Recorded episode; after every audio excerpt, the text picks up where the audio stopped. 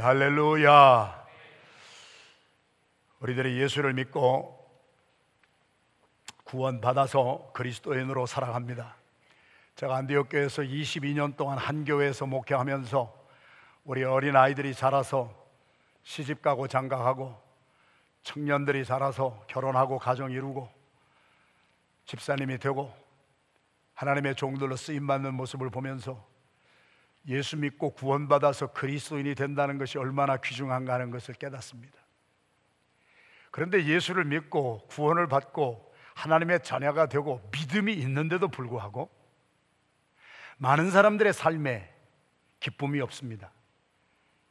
분명히 예수를 믿고 구원받은 사람인데 내일에 대한 소망도 없습니다.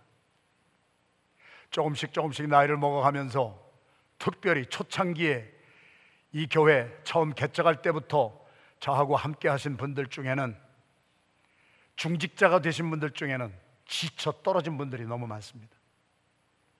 사람의 의지라고 하는 것이요. 아무리 강철 같은 의지를 가졌다 할지라도 저와 여러분이 다 아는 것은 정직하게 고백하는 것은 내가 강철 같은 의지를 가져도 3년이면은 바닥 납니다. 예수 그리스도를 정말 인정하고 믿음으로 살았던 예를 들면 베드로가 있었습니다. 사도 가운데 제자 가운데 수제자였습니다.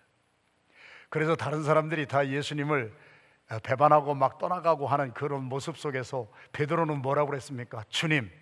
다른 사람은 주님을 배반하고 다 떠나도 나는 끝까지 주님을 따라가겠습니다. 호언 장담했습니다. 믿음이라고 하는 것은 호언장담하고 큰 소리 외쳤다고 해서 지켜지는 것이 아닙니다. 그렇게 호언장담했던 베드로가 베드로야 너는 나를 누구라고 생각하느냐? Who do you think I am? 예수님의 질문에 주는 그리스도십니다. 살아계신 하나님의 아들입니다. 아 예수님이 감동받으셔서 바요나 시모나 내가 참 복되도다. 이를 알게 하기에는 하늘에 계신 하나님이 너를 알게 했구나. 너 참 복받은 사람이다. 예수님한테 칭찬받았어요. 그런데 바로 예수님이 마태복음 16장에 보면은 내가 이제 성경대로 너희들의 죄를 위하여서 죽어야 될 것이고 사흘 만에 부활하야 하리라 하는 예수님의 순환에 대한 예언을 하셨더니 아이고 호언장담했던 베드로가 어떻게 하는지 우리 다 잘 알잖아요. 그런 일이 일어나면 안 됩니다, 예수님. 제가 조금 패러프라이즈해서 오늘 이 시대의 언어를 조금 가미해서 말씀을 설명을 쉽게 해드리면은 예수님 나 집도 버렸어요. 전토도 버렸고요. 나 세상에 했던 거 다 버리고 예수님 따라왔어요. 왜 이래요? 예수님이 이 로마를 물리치고 뒤집어 엎어가지고 새로운 우리 정부를 만들어야 혁명을 일으킨다고 해서 내가 따라왔는데 예수님이 죽으신다니 말이 안 되잖아. 예수님 죽으시면 나는 헛거 아니에요. 그런 일은 절대로 일어날 수가 없습니다. 그랬더니 예수님이 금방 칭찬하신 그 베드로에 대해 사탄아 물러가라. 너는 나를 걸려 넘어지게 하는 자로다. 네가 하나님의 일은 생각하지 아니하고 내 이익만 생각하는구나.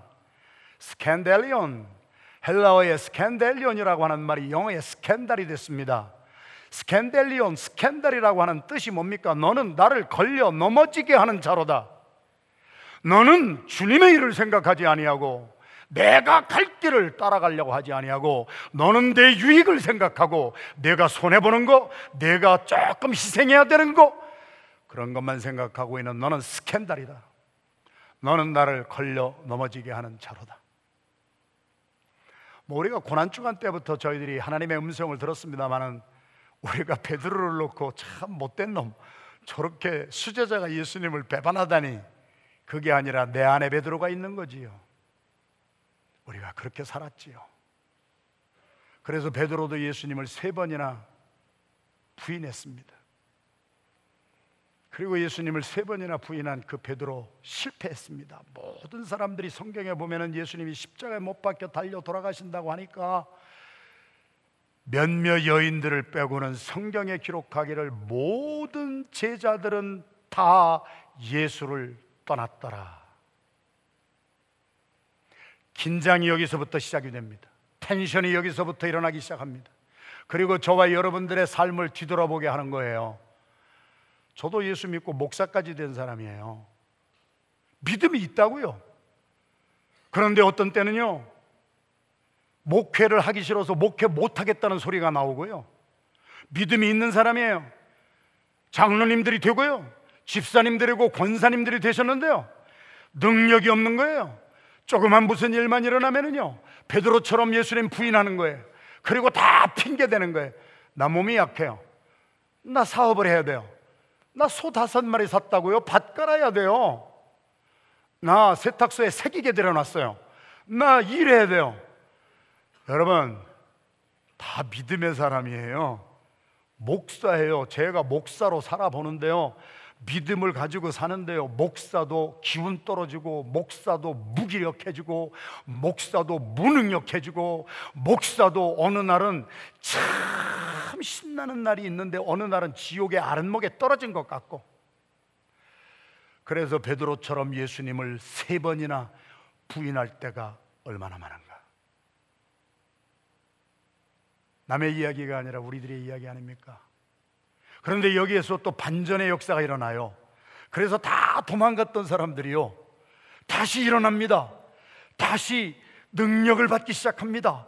그러면서 이 사람들의 삶에 전환점이 일어납니다. 그 이유는 다른 거 아니에요. 사복음서와 사도행전을 보면은 예수님이 죽으신다고 하니까 다 도망갔던 사람들이 부활하신 예수님을 만납니다. 부활하신 예수님을 만나고 나니까요, 그들의 삶에 변화가 일어납니다. 사복음서에 보면은요, 여러분 제가 지금 전달하는 메시지는요, 제가 지난 주일 부활주일에 영생교회에서 우리 부활주일 연합 예배 드릴 때 제가 요번에 우리 강사로 가서 말씀을 전했어요. 제가 연합 집회에서 말씀을 전하다가 제가 성령의 능력을 받았어요. 성령의 충만함을 받았어요. 그러면서 우리 교회가 보이기 시작하는 거예요. 예수를 믿는 믿음이 참 좋은 분인데 교회 나오는 것조차도 힘들어하는 분이 보이기 시작하는 거예요. 믿음이 좋은 중직자인데 능력 없이 살아가는 거예요. 그분에게 무슨 말씀을 드리면 핑계밖에 나오는 게 없어요. 목사님 나 몸이 약해요. 목사님 나 너무 피곤해요. 목사님 저 할 일이 너무 많아서요. 이제는 주의 일 못할 것 같아요. 그분들이 믿음이 없는 분들이 아니에요. 믿음이 다 좋으신 분들인데요. 베드로처럼 예수님으로부터 믿음이 좋다고 칭찬받았는데요. 그런데 예수님을 부인하고요. 우리의 삶이 허물어지는데 순간에 허물어지는 거예요. 그러다가 이 반전의 역사가 어디서 일어났습니까? 예수님이 성경대로 우리의 죄 때문에 죽으시고 성경대로 사흘 만에 부활하신 주님을 만나기 시작한 거예요. 할렐루야. 막달라 마리아가 다른 제자들 다 도망갔는데 예수님의 무덤까지 막 쫓아갑니다. 죄가 많았던 사람이 용서받은 것이 크면 클수록 주님에게 가까이 나가는 거예요. 할렐루야. 아, 그래가지고 무덤까지 쫓아갔던 막달라 마리아가 예수님의 부활하신 예수님을 처음 만납니다. 사복음서에 그대로 역사 속에 기록된 말씀이에요. 몇몇 여인들이 부활하신 예수님을 만나고 제자들에게 그 소식을 전하기 위하여 가던 도중에 부활하신 예수님을 만납니다. 아, 엠마오로 가던 두 청년이 있었는데 한 사람의 이름은 글로바라고 기록이 되어 있고 한 사람의 이름은 기록되지 않았지만 엠마오로 가던 두 청년입니다. 지성이 반듯한 사람입니다. 공부한 사람들입니다. 할머니, 할아버지 뭐 공부 안 한 뭐 그런 분들하고 비교되는 것이 아니라 청년이라고 했습니다. 지성이 날카로운 사람들입니다. 그런 사람들이 부활하신 예수님을 만납니다. 예수님이 부활하시고 예루살렘 성에 가셔서 다락방이 있었잖아요. 그 다락방에 열한 제자가 모여 있었습니다. 한 제자가 없었습니다. 도마라고 하는 제자는 그때 골프를 치러 갔는지 무슨 그로서리를 보러 갔는지 PTA 모임에 갔는지는 모르지만은 성경은 기록하기를 도마는 뭔 일 때문인지는 모르지만 그 자리에 없었을 때에 예수님이 다락방에 나타나서서 부활하신 자기 자신을 나타내 보여줍니다. 그런데 그 자리에 한 사람 없었거든요. 도마가 없었거든요. 일주일 후에 예수님은 그 도마 때문에 그 자리에 다시 나타나십니다. 저는 성경을 읽다가 이런 말씀 때문에 꼬꾸라지는 사람입니다. 이런 말씀 때문에 너무 은혜가 되고 나의 주저앉았던 삶이 일어나게 되는 이유는 의심 많았던 도마 한 사람 때문에 예수님은 그 한 사람을 다시 살리시기 위하여 그 사람을 다시 부흥시키기 위하여 일주일 후에 도마가 있을 때에 다시 나타난다고 하는 것. 우리에게 오늘 주시는 주님의 음성이에요. 하나님은 한 사람도 멸망에 이르기를 원하지 않으세요. 한 사람도 의심이 많았던 어땠건 예수 그리스도가 나타나셨을 때 없었던 그 한 사람 때문에라도 바로 여러분 한 사람 때문이라도 예수님은 오늘 이 자리에 부활의 영으로 함께 하실 줄로 믿습니다. 그래서 도마를 만났어요. 일주일 후에 또 나타났었어요. 그랬더니 의심 많은 도마가 말로 들었을 때에는 안 믿었어요. 예수님 나타났는데도 안 믿었어요. 그리고 정직했어요. 나는 이 부활하신 예수님이 죽으신 예수님하고 똑같은 예수님인지 그 창자국에 내 손을 넣어보고 그 찔린 못자국에 내 손을 넣어봐서 내가 확인하지 아니하면 못 믿겠습니다. 예수님이 확인하거라. 도마가 의심 많았던 도마가 창자국에 칼자, 어, 못자국에 손을 넣어보고 죽으신 예수님이거든요. 창 맞고 칼 못 맞아가서 죽으신 그 예수님인 것을 확인하고 그 앞에서 나의 주시오 나의 하나님이십니다. 부활하신 예수님을 만납니다. 그 중에 베드로는 유명한 것 중에 하나 베드로는 좋은 면에서도 영향을 미쳤지만 악한 면에서도 영향을 미쳤던 사람 아니에요. 어느 공동체고 가정에서 부부 사이에도 그렇고요. 목장에서도 그렇고요. 회사 가도 그렇고요. 이것은 신앙의 용어는 아닙니다만은 게르샴의 법칙이라는 게 있어요. 게르샴의 법칙의 핵심이 뭐냐? 악화는 양화를 구축한다는 거예요. 악화가 양화를 구축한다고 하는 말씀은 조금 저를 좀 바라봐 주시면은 제가 인생의 무상의 영광으로 알겠습니다. 여러분 저 생명 내놓고 메시지 전하는데요. 여러분 이 시간에 누가 말을 하는데 딴 데 쳐다보고 있는 것은 그 사람을 무시하는 거거든요. 그래서 저는 원고 설교를 안 하기 때문에 여러분들이 저를 좀 도와주시면서 우리 같이 은혜 받으십시다. 할렐루야. 여러분 게르샴의 법칙의 핵심은요. 악화가 나쁜 것이 좋은 것을 물리쳐요. 부부간에도요 남편이 부정적인 얘기 한마디 하면은요 아내가 아무리 믿음이 좋아도요 사람은 부정적인 것에 더 영향을 많이 받아서 끌려가게 돼 있어요. 나쁜 것이 좋은 것을 쉽게 물리칩니다. 좋은 것 하나 생기려면 부부간에도 굉장히 오래 걸립니다. 베드로는 부정적인 사람이었습니다. 공동체에서도 부정적인 믿음의 말이 아닌 부정적인 이 부정적인 것은 악한 영역에서 오는 거거든요. 미혹하는 영역에서 오는 것이거든요. 그래서 베드로는 믿음 다 그렇게 믿음 좋다고 하던 사람이 나 예수님 죽으시면 나 아무 소망 없어. 나 고기나 잡으러 갈 거야. 그래가지고 선동질을 합니다. 그러니까 거기에 어 이 수제자가 저러는데 뭐 나는 뭐 아, 장로님이 예배 안 나오시는데 뭐 나는 뭐 어떠면 좋냐? 뭐 권사님이 기도해도 나오시지 않는데 뭐 나는 어떠면 좋아 뭐. 아이고 목사님이 뭐 기도도 안 하시네. 그런데 뭐 나는 뭐 얼마나 좋아. 핑계 될 것이 너무나 많은 거예요. 그래서 부모는 자식 앞에 부정적인 모습을 보이면 안 되고 교회의 직분자들은 평신도들 초신자들 앞에 내 생명을 던져서라도 부정적인 모습을 보여주지는 말아야 되는 거예요. 믿으면 하면 합니다 보이지 않는 하나님을 내가 어떻게 합니까? 나보다 먼저 믿은 사람을 보고 믿는 거예요. 나보다 먼저 믿은 장로님이, 나보다 먼저 믿은 권사님이 저렇게 힘들어도 앞장서 나가는구나. 그거를 보면서 뒤에 오는 사람들이 따라가는 것이지. 베드로가 그러니까 제자들이 다 따라가잖아요. 예수 그리스도로부터 믿음이 좋다고 칭찬받았던 베드로가 갈릴리에 배 띄워놓고 고기 잡습니다. 선동하는 사람이었습니다.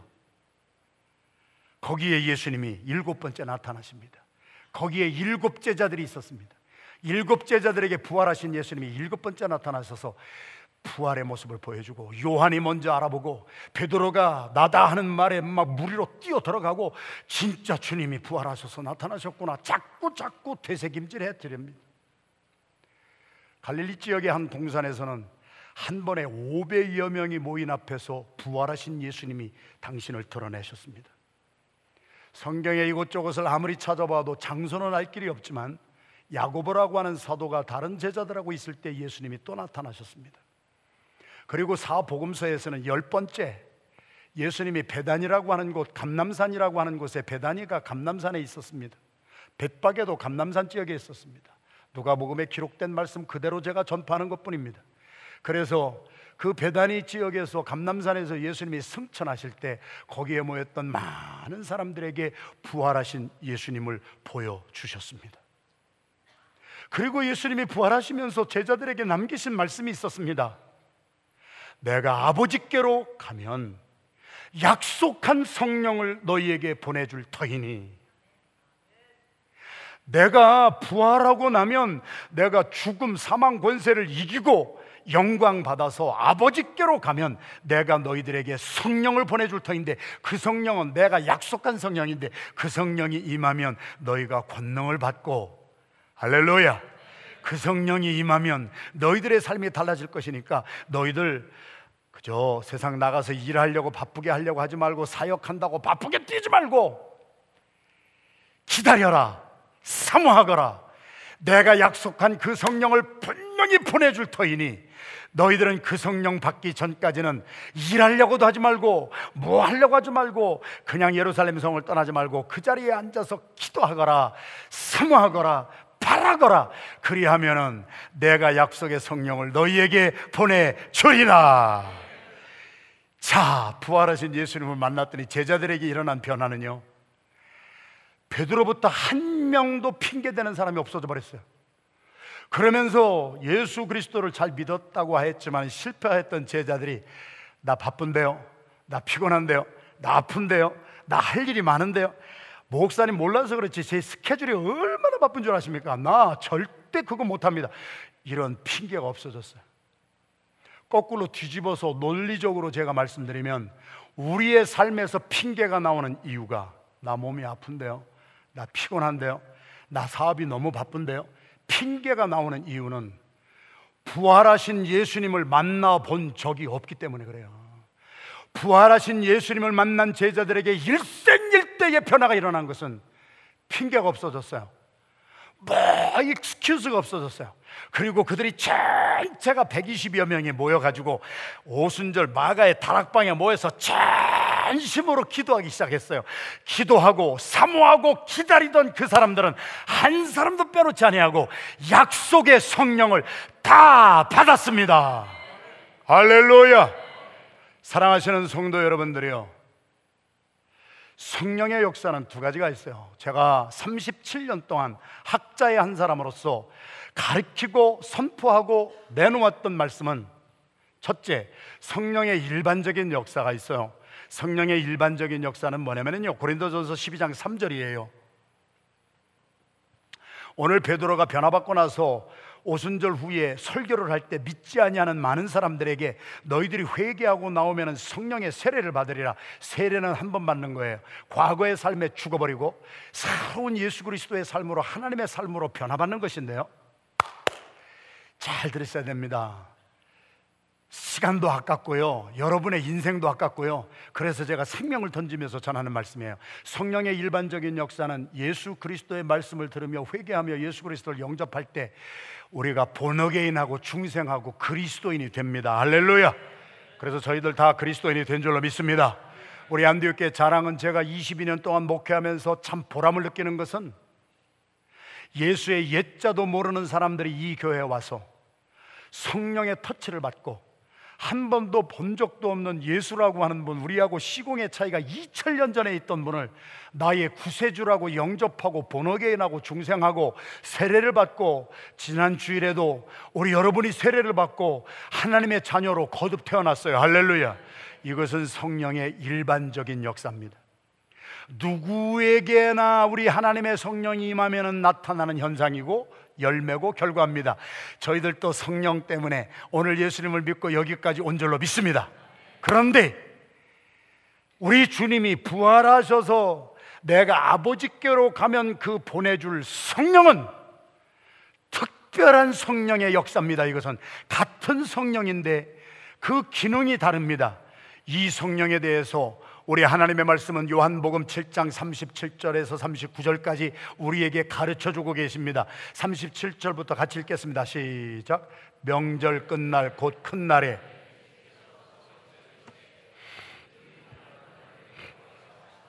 나를 믿는 자는 성경의 이름과 같이 그 배에서 생수의 강이 흘러나오리라 하시니 이는 그를 믿는 자들이 받을 성령을 가르켜 말씀하신 거예요. 다시 한번 39절. 이는 그를 믿는 자들이 받을 성령을 가르쳐 말씀하신 것이라. 믿지 않는 사람들이 성령의 터치를 받고 감동을 받아서 예수 그리스도를 믿게 하는 일반적인 역사가 있지만은요. 저와 여러분들처럼 예수 그리스도를 믿고 목사가 되고 장로가 되고 권사가 되고 집사가 되고 성도가 된 믿는 그리스도인들이 받아야 될 성령을 가르쳐 말씀하셨느니라. 여러분 하나님의 말씀이 믿어지면 아멘 합니다. 그러므로 우리가 믿는다고 하는 것이 끝이 아니라 믿는 사람이 받아야 될 성령이 있다는 거예요. 그 성령이 뭐냐? 가로에 있는 말씀 시작. 예수께서 아직 영광을 받지 않으셨으므로 성령이 아직 그들에게 계시지 아니하시더라. 여러분 성경 66권 중에요 가장 어려운 구절입니다. 분명히 이 말씀은 예수님이 하신 말씀이에요.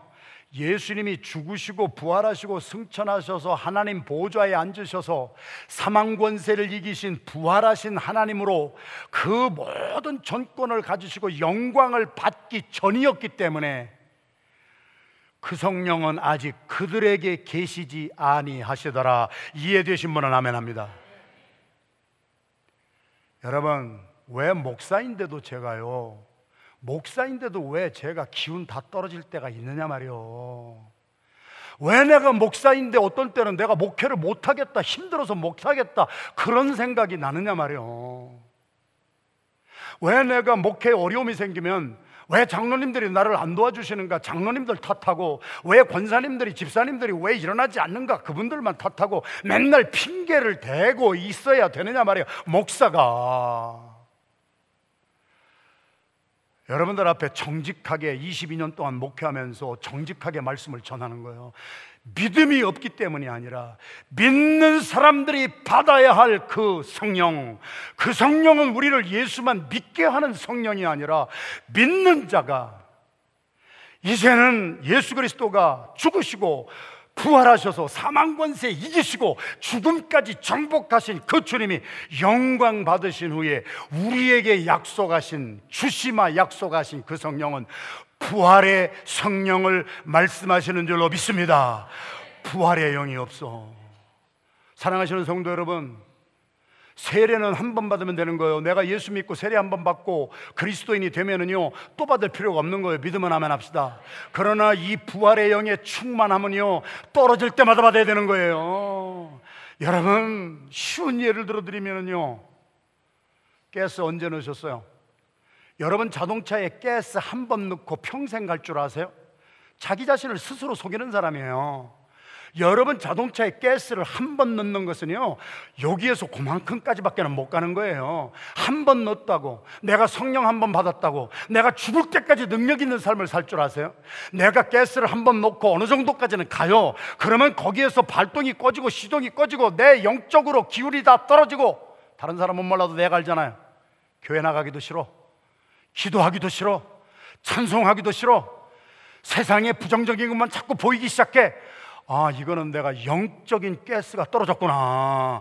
이거 영적인 가스를 넣으려면 자동차에 가스가 떨어지면 빨리 주유소로 달려가서 빨리 재워놓는 것처럼 영적인 가스가 떨어지고 교회 예배드리기 싫고 찬송하기 싫으면 그때가 바로 주님 앞에 나와서 영적인 성령, 영적인 가스를 충만 충만히 채워야 될 줄로 믿습니다.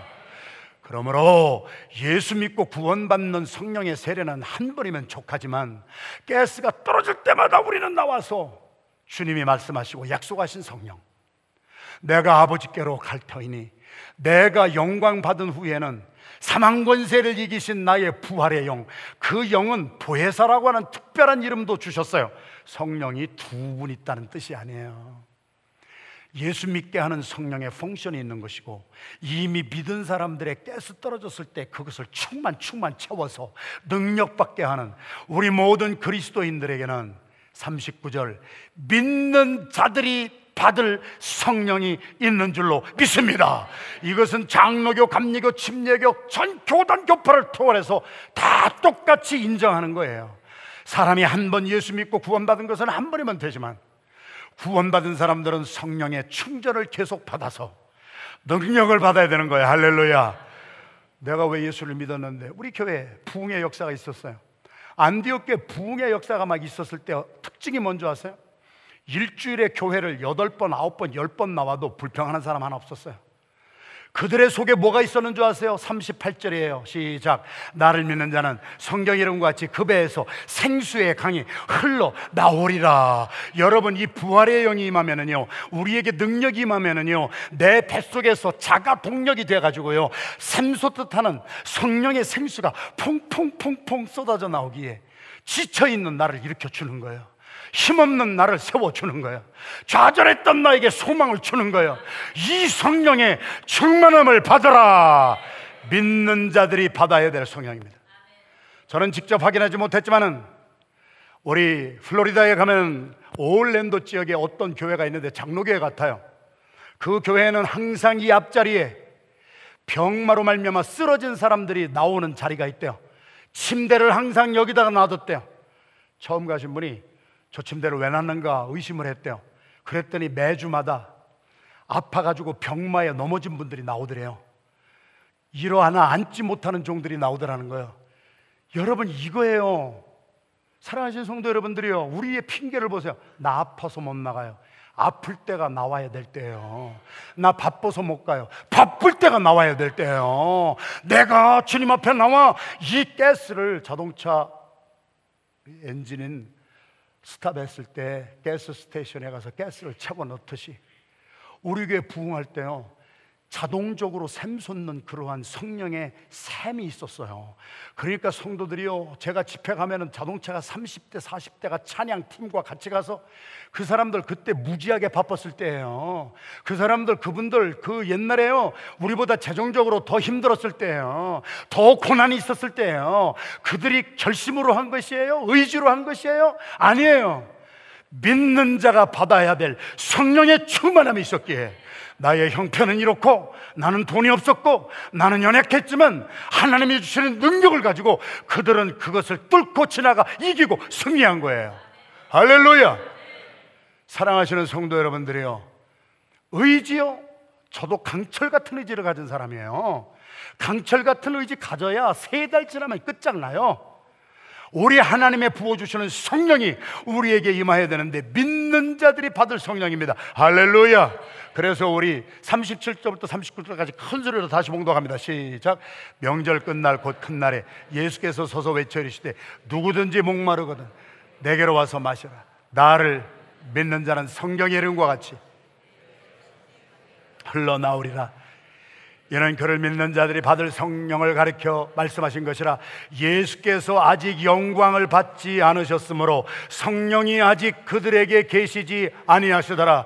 이제 예수님 영광 받으시고 죽음 사망 권세 이기시고 지금 하나님 보좌에 앉아 계십니다. 그리고 지금도 이 약속을 믿고 나와서 부르짖고 간구하고 이 성령은 누구나 아무나 받는 게 아니야 이건 특별한 성령의 역사예요 120여 명이 그것을 믿었어요. 그래서 그들은 전체 핑계됨이 없었어요. 사랑하시는 성도 여러분, 바쁠수록 우리는 핑계가 없어지는 거야. 힘이 들수록 핑계가 없어지는 거야. 왜 바쁘니까? 내가 힘이 없으니까? 내 몸이 약하니까? 내가 주님 앞에 나가서 이 약속의 성령을 받아야 되리라. 할렐루야! 누가복음 24장에 그래서 예수님께서 하신 말씀이 있습니다. 우리 다 같이 봉독합니다. 시작.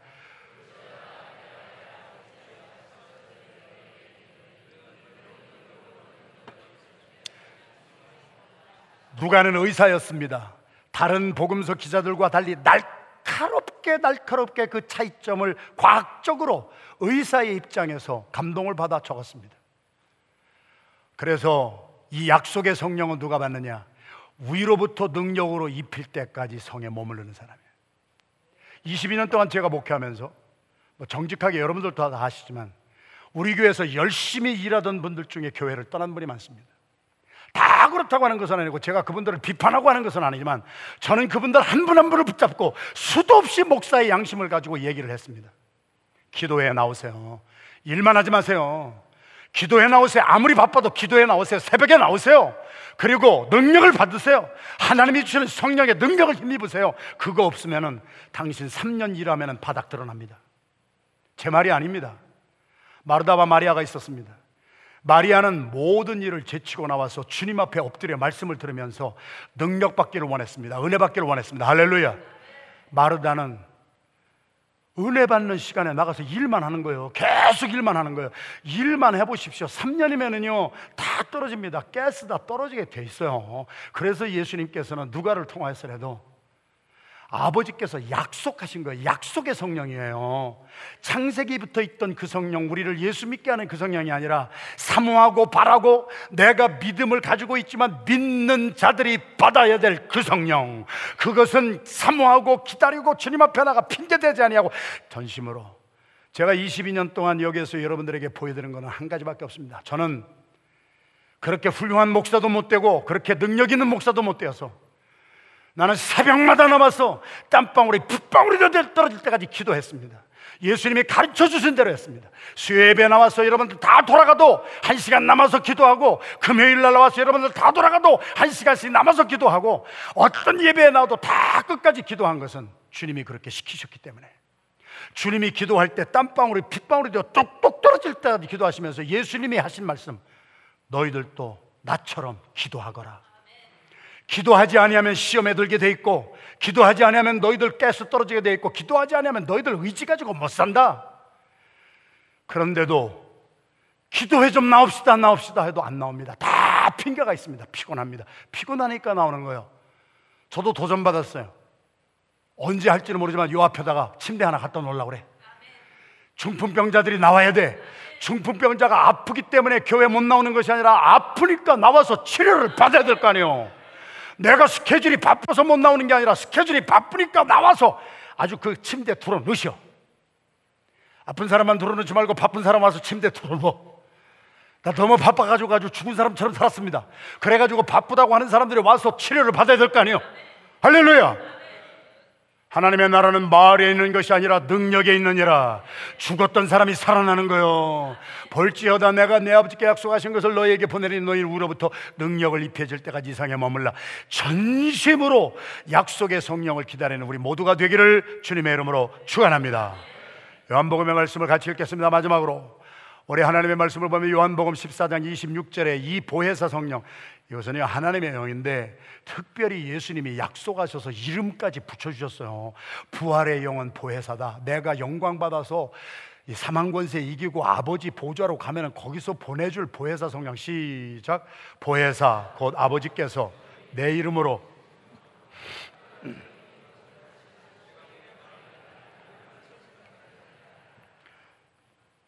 우리 제가 지난 주일날 설교한 후부터 수요 예배, 금요 예배, 새벽 예배에 같은 주제를 가지고 지금 계속 말씀을 하고 있습니다.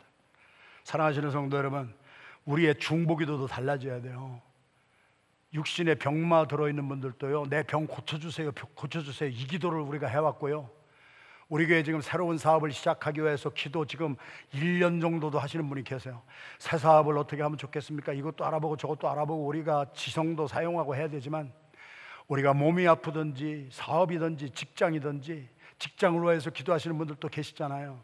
이런 분들에게 필요한 것은 직장이 아니고 돈이 아니고 사업이 아니고 건강이 아니라 나를 죽음 가운데서 살려 주실 부활의 영, 보혜사 성령, 우리 주님이 약속하셔서 찾고 구하고 두드리는 자에게 주시마 약속하신 그 성령을 받게 되기를 주님의 이름으로 축원합니다. 그 부활의 영을 받으면은 다 멀어졌던 곳에서도 사업을 이것으로 해야 되겠다는 영안이 열리는 거예요. 직장이 아버지 하나님 여기서 인도해 주시는구나. 내 육신이 이렇게 해서 강하게 일어나는구나. 할렐루야. 지난 일주일 동안 제가 이것을 실시했어요. 제가 지금 제자반 여러 번 하잖아요. 조금만 반, 뭐 우리 토요일 날 몇 분, 우리 젊은 아빠들만 나오는 반, 뭐 T5권 반, 6권 반, 우리 중직자들도 나오는 반, 이런 반에서도 이제는 기도의 제목이 주여 우리 모두에게 부활의 성령, 약속의 성령, 보혜사 성령 우리에게 부어 주시옵소서. 그러면은요, 우리 주님이 우리에게 가르치신 것이 생각나는 거예요. 주님이 하신 말씀이 생각나는 거예요. 베드로가 예수님을 세 번 배반했어요. 닭이 울었어요. 그때 베드로는요 회개했어요. 가론 유다는요 예수님을 30냥에 팔아버리고요 그는 후회했어요. 회개를 못했어요. 후회한 사람하고 회개한 사람이 차이가 있는 거예요. 후회한 사람은 내가 한 것이 I am so sorry what I have done. 내가 과거에 한 일이 내가 너무 막 이거 아주 막 어, 슬퍼서 내가 후회한다 하지만은 회개는 후회가 아니에요. 회개는 주님 앞에 나오는 건데요. 성경이 기록됐어요. 닭이 우는 소리를 듣고 베드로는 예수님이 하신 말씀이 생각났더라. 성령의 역사입니다, 이게. 회개 아무나 하는 거 아니에요. 우리 주 예수 그리스도의 형, 회개의 영이 우리에게 임하면은요, 사람이요, 내가 잘못한 것에 대해서 예수님의 말씀이 생각이 나니까 그 말씀에 비추어서 회개가 나오는 거예요. 회개한 사람은 다시 살아났어요. 후회한 사람은 목매달아 죽어버렸어요. 기독교의 복음, 예수 그리스도의 살리는 영은 우리로 말미암아 예수 그리스도가 하신 말씀이 생각이 나서 회개함에 이르 우리를 회복시켜 주시는 줄로 믿습니다. 후회하게 하는 영은 악한 영이 딱 사로잡고 너 죽어버려야지. 너 나쁜 놈이 아니냐? 그래서 자살해버리고 마는 것은 후회하게 하는 것은 다시 되돌림이 없어요. 회개하게 하는 영은요, 한 가지입니다. 주님이 하신 말씀이 생각이 나서. 그 말씀 때문에 베드로는 통곡하고 회개하고 후회한 것이 아니라 주님 앞에 나가 회개하고 그 베드로는 다시 회복을 받았다면 저와 여러분들에게 회복의 역사가 필요합니까? 여러분의 사업에, 여러분의 가정과 여러분의 자녀와 우리의 건강에 회복이 필요하면 우리에게는 후회가 필요한 것이 아니라 회개가 필요한 거예요. 그 회개는 주님의 주신 말씀이 생각이 나는 거예요. 할렐루야. 15장에 있는 말씀 우리 같이 마지막에 읽겠습니다. 시작. 내가 아버지께로부터 너에게 보낼 보혜사 곧 아버지께로부터 나오시는 진리의 성령이 오실 때에 그가 나를 증언하실 것이요 너희도 처음부터 나와 함께 있었으므로 증언하느니라. 전도 아무나 못 합니다, 여러분. 이게 그 말씀이에요. 여러분, 어퍼답이 전도도 나갔지만 지나가는 사람 붙잡고 전도한다는 게 이게 내 의지로 되는 것입니까? 아닙니다. 여러분 전도 지금 우리 계속 나가는 우리 두 분이 있지만 다른 거 아니에요. 이 부활의 영의 힘입음을 받아야 돼요. 그래서 진리의 성령이 오실 오시면 그가 나를 증언할 것이요 부활하신 예수님을 증거하실 것이요 너희도 처음부터 나와 함께 있었으므로 예수 그리스도와 함께 죽고 예수 그리스도와 함께 부활한 사람은 예수 그리스도를 증거할 수가 있느니라 그러므로 사도행전 1장 8절 말씀에 성령이 너에게 임하시면 너희가 권능을 받고 예루살렘과 유다와 사마리아와 땅까지 이르러 내 증인이 되리라 부활의 영이 우리에게 임할 수 있도록 부르짖어 기도하는 우리가 되기를 주님의 이름으로 축원합니다. 제가 섭섭함이 있습니다. 솔직한 섭섭함입니다. 제가 서운함이 있습니다. 이것 때문에 제가 몇 번 넘어질 뻔 했지만은 22년 동안 저는 목에서 피가 나오도록 부르짖으며 기도했습니다. 안디옥교 성도들 기도를 22년 가르쳤는데 기도합시다 하고 쭉 하고 나면은 죽은 듯이 조용합니다. 여러분 어떻게 이럴 수가 있습니까? 여러분 부활의 영을 사모하는 사람은 120여 명이 모였어요. 땀방울이 핏방울이 똑똑 떨어질 때까지 전심을 다해서 약속의 성령은 기다리고 사모하고 생명 던져서 기도하는 사람에게 임한 줄로 믿습니다. 그때의 능력을 받는 것이 권능이라고 그랬고 헬라어에는 두나미스라. 헬라어는 표기를 해야 뭐 우리가 잘 모르니까 두나미스. 시작. 두나미스. 우리는 두나미스를 잘 알아요. 두나미스 중창단이 있어요. 손영복 집사님이 팀장일 거예요. 여러분, 우리 찬양대 지난주일에 은혜 많이 받았는데요. 제가 22년 동안 목회하면서 제일 큰 은혜 받은 것이 윤경선 집사님 돌아가셨을 때 우리 안수 집사님들이 성령으로 하나가 되더라고. 안수 집사님들이 누가 시키지도 않았는데 성령으로 한 마음이 되어서 장례 예배 때 여기 나와서 안수 집사님들이 연습도 많이 안 했어요. 그랬는데도 그 찬양이 지금도 제 마음에 은혜로 남아 있어요. 가슴을 움직이는 찬양이었어요. 여러분, 그게 뭐예요? 두나미스예요. 두나미스예요. 두나미스 주시마 약속하신 부활의 영, 그리스도의 영, 이것이 임하면 우리에게 두나미스가 임하는데요. 그것은 다이나마이트 같다고 그랬어요. 그런데 막 팍 터지는 게 아니에요. 내 배에서 생수가 흘러 넘치리라. 할렐루야. 오래가 정말 어떤 분이 돌아가셔서 마음이 아프지만 우리 부활의 영, 그리스도의 영, 살리는 영이 임하니까 안수 집사님들의 마음이 하나가 돼서 나와서 찬양을 하는데 그 찬양에 우리의 심령이 살아나더라고. 여러분 이 두나미스의 영, 부활의 영은 내 배에서 생수가 샘물처럼 솟아 나오게 되리라. 할렐루야. 그래서 제가 두나미스 우리 손영복 집사님에게 도전을 드렸어요. 일주일 동안 도전 드렸어요. 이 말씀 때문에. 우리 안디옥 교회 두나미스 합창 중창단에는 안수 집사님들 전체가 들어갑시다. 그랬더니 장로님 한 분이 우리도 하면 안 되겠습니까? 그래서 안 될 이유가 어디 있겠습니까? 그래서 장로님도 다 들어갑시다. 할렐루야. 장로님부터 아멘이 나와야 돼요. 생각을 해보세요. 앞으로도 장례가 계속될 텐데 성도들이 유가족들이 마음이 아플 텐데 교회의 중직자라고 하는 분들이 정말 부활의 영에 그리스도의 영에 능력의 영에 정말 충만함을 받아서 영역 있는 찬양을 하고 두나미스의 역사가 일어날 때 뭐 장로님들 막 안수 집사님들 정도가 막 다 나와서 하나님의 영광을 찬양하고 능력을 찬양할 때 죽었던 자도 낙심했던 자도 다 일어나는 역사가 일어나게 될 줄로 믿습니다. 새벽에 나오신 분들에게는 제가 말씀드렸는데 저는 지난 주일에 저희 담당 닥터 글래스맨 의사한테 최후 통첩 받았습니다. 여기에 있는 여러분들은 저보다도 약한 분 아무도 없습니다. 저는 오늘 이렇게 서 있으면 안 될 사람입니다. 의사가 저한테 최후 통첩했습니다. 목사님 이대로 살면 의사 책임 못 집니다. 목사님 하루에 6시간 이상 안 자면 이제 눈 두 번째 터지면은 목사님 눈이 이제 빼야 될지도 모르고 목사님이 이제 머리에서 터지면 목사님 이제 끝날지도 모르니까 목사님 이거 이거 조심하시고 목사님 이제는 안 됩니다. 그분은 유대인이에요. 그런데 저를 얼마나 존경하는지 몰라요. 예수를 안 믿는데 제가 만날 때마다 예수를 조금씩 전하지만은 그분은 그거를 듣기 전에 당신은 왜 그렇습니까? 그랬더니 나는 의사입니다.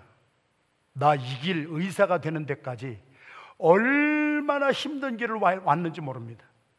그런데 당신은 목사님 아닙니까? 레버런드 아닙니까? 목사가 60만 고치는 게 아니라 영혼을 고치는 분인데 목사님이 이 자리까지 올 때까지 얼마나 힘들게 왔을지를 나는 압니다. 나도 힘들게 의사가 된 사람이기 때문에 나는 목사님 존경합니다. 유대인이 그래요. 그렇게 저를 존경하는 우리 의사가 지난주에 전화 와서 목사님 이제는 목사님 하루에 6시간 안 주무시면 나 책임 못 지고 목사님 그렇게 하루에 3시간씩 자면 눈또 이번에 터지면 이번에 눈이 터져서 다행이지만 이게 머리에서 터지면 목사님 그냥 가는 건데 목사님 조심하세요. 목사님 안 돼요. 죄송해요. 있는 대로 말씀을 드렸어요. 여기에 있는 여러분 모두는 아무리 아파도 저보다 아프잖아요, 여러분. 여러분 몸이 아무리 힘들다고 해도 저보다 힘든 분 한 분도 없어요. 그러면 제가 내 의지로 살아가는 줄 아십니까? 아닙니다. 신명막측한 게 있습니다. 새벽에 나가서 엎드려서 기도하면은요, 약속의 성령이 나에게 부어집니다.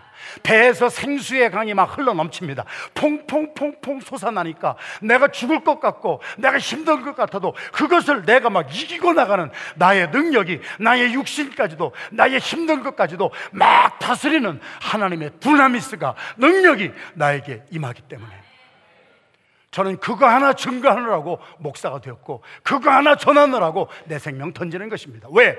여러분들도 눌리고 살면 끝장이에요. 그러나 우리에게는 약속의 성령이 있어요. 그 약속의 성령은 사모하고 나와서 부르짖는 자들에게만 하나님이 허락하시는 하나님의 선물이에요. 이 성령의 충만함을 받는 우리 교회 성도 여러분들이 되시기를 주님의 이름으로 축원합니다. 믿은 것도 감사하지만 믿는 자들이 받아야 될 성령이 있느니라. 그래서 120여 명이 다 나가서 전심으로 기도하다가 이제는 핑계 없는 우리의 삶이 되기를 주님의 이름으로 축원합니다. 아프면 얼마나 아픈 거예요.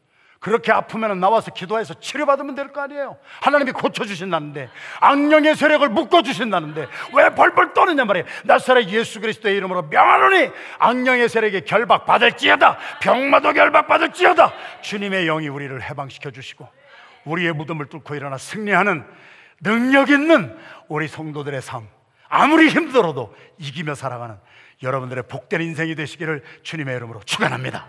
우리 합심해서 이 시간 기도하기를 원합니다. 내 의지 가지고 안 돼요. 의지가 필요해요. 그러나 의지의 한계가 너무나도 있어요. 우리 다 알잖아요. 그래서 예수님 죽으시고 부활하시고 승천하셔서 내가 아버지께로 가서 영광 받으면 내가 너희에게 보내줄 영은 특별히 이름은 보혜사라 할 것이고 특별히 그는 약속의 영이고 그는 예수 그리스도의 이름으로 오는 영일 것이다. 그 영이 너에게만 너희들은 두나미스를 받을 것이다. 너희들은 능력을 받을 것이다. 그래서 재정적인 감옥도 너희들이 뚫고 일어나게 할 것이다. 병마도 뚫고 일어나게 할 것이다. 악령의 세력도 물리치게 될 것이니라. 우리 모든 믿는 자에게 우리에게 필요한 것은 돈이 아니에요. 돈보다도 귀한 것이 있다고요. 우리 주님이 죽으셔서 부활하셔서 우리에게 부어 주시는 믿는 자가 받아야 될 두나미스의 성령, 부활의 영, 주여 오늘 나에게 충만히 임하여 주시옵소서. 사모하는 자에게만 주신다고 그랬습니다. 우리 주여 한 번 부르고 부르짖을 때 주여만 크게 하고 끝나고 조용하지 말고요. 좀 부르짖어 기도하십시다. 22년 동안 제가 기도를 여러분들에게 가르쳐 줬지 않습니까? 집에서 기도할 때는 묵상으로 하십시오. 그러나 공동 기도 제목을 가지고 부르짖을 때에는 120몇 명이 이렇게 부르짖기도 하다가 그 약속의 성령을 받았습니다. 그리고 그들은 한 사람도 빠짐없이 순교하는 자리까지 들어갔습니다. 우리의 삶이 왜 이렇게 미약합니까? 맨날 핑계 핑계나 됩니까? 맨날 아버지 하나님 또 지은 죄 또 짓고 또 짓고 그러면서 맨날 변명만 하고 있습니까? 오늘 부활의 영이 나에게 임하여 주시옵소서.